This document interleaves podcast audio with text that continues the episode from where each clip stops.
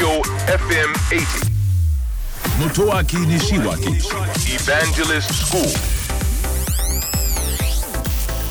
東京 FM エヴァンジェリストスクール2月17日放送分のポッドキャストをお届けをしましょ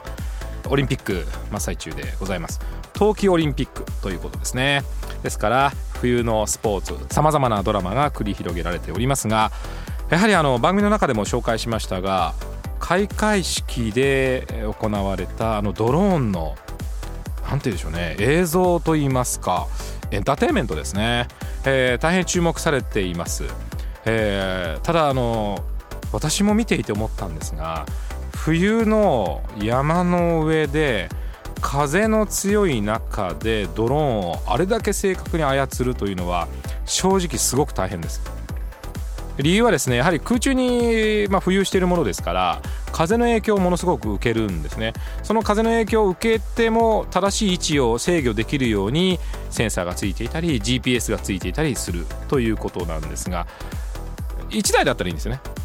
2台ぐらいも大丈夫です。ただそれを1000機以上同時にコントロールしかつ電波の混線混信がないようにするというのは非常に難しいです。だからやっぱ台数が増えると難しいんですね。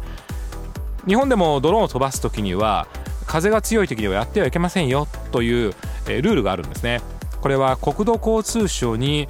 ドローンを飛ばす際の申請のルールにも書いてあります。風速6メートル7メートル以上の風が吹いたまあおおよそなんですがね、えー吹いた場合には飛ばしませんよというマニュアルにしなさいという指導があるんですね。実際にドローンの機体自身は風速10メートルや15メートルでも飛ぶことができるものもあります。ですからそこは申請をする際に国土交通省にまあお話をしながら風が強い時でも、まあ、災害時などですね飛ばせるようにするんですがいかんせんやっぱり風に弱い。それと冷たさに弱い。まあ、そんなことが言えるわけですから非常に美しい映像をですね繰り広げたドローンにはやっぱり拍手喝采を送りたいと思っておりますし今後も期待したいですね。東京 FM エヴァンジェリストスクールは毎週土曜日深夜12時30分から乃木坂46の若月由美さんと一緒にお届けをしております、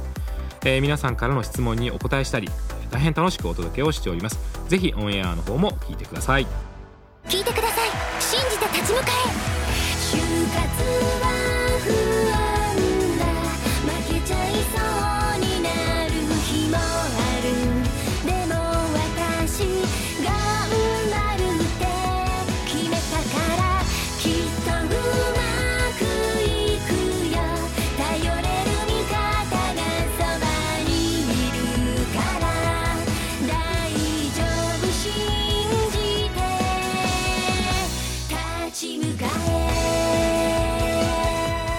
就活で使える情報はきっとあなたの自信になる。日本経済新聞電子版。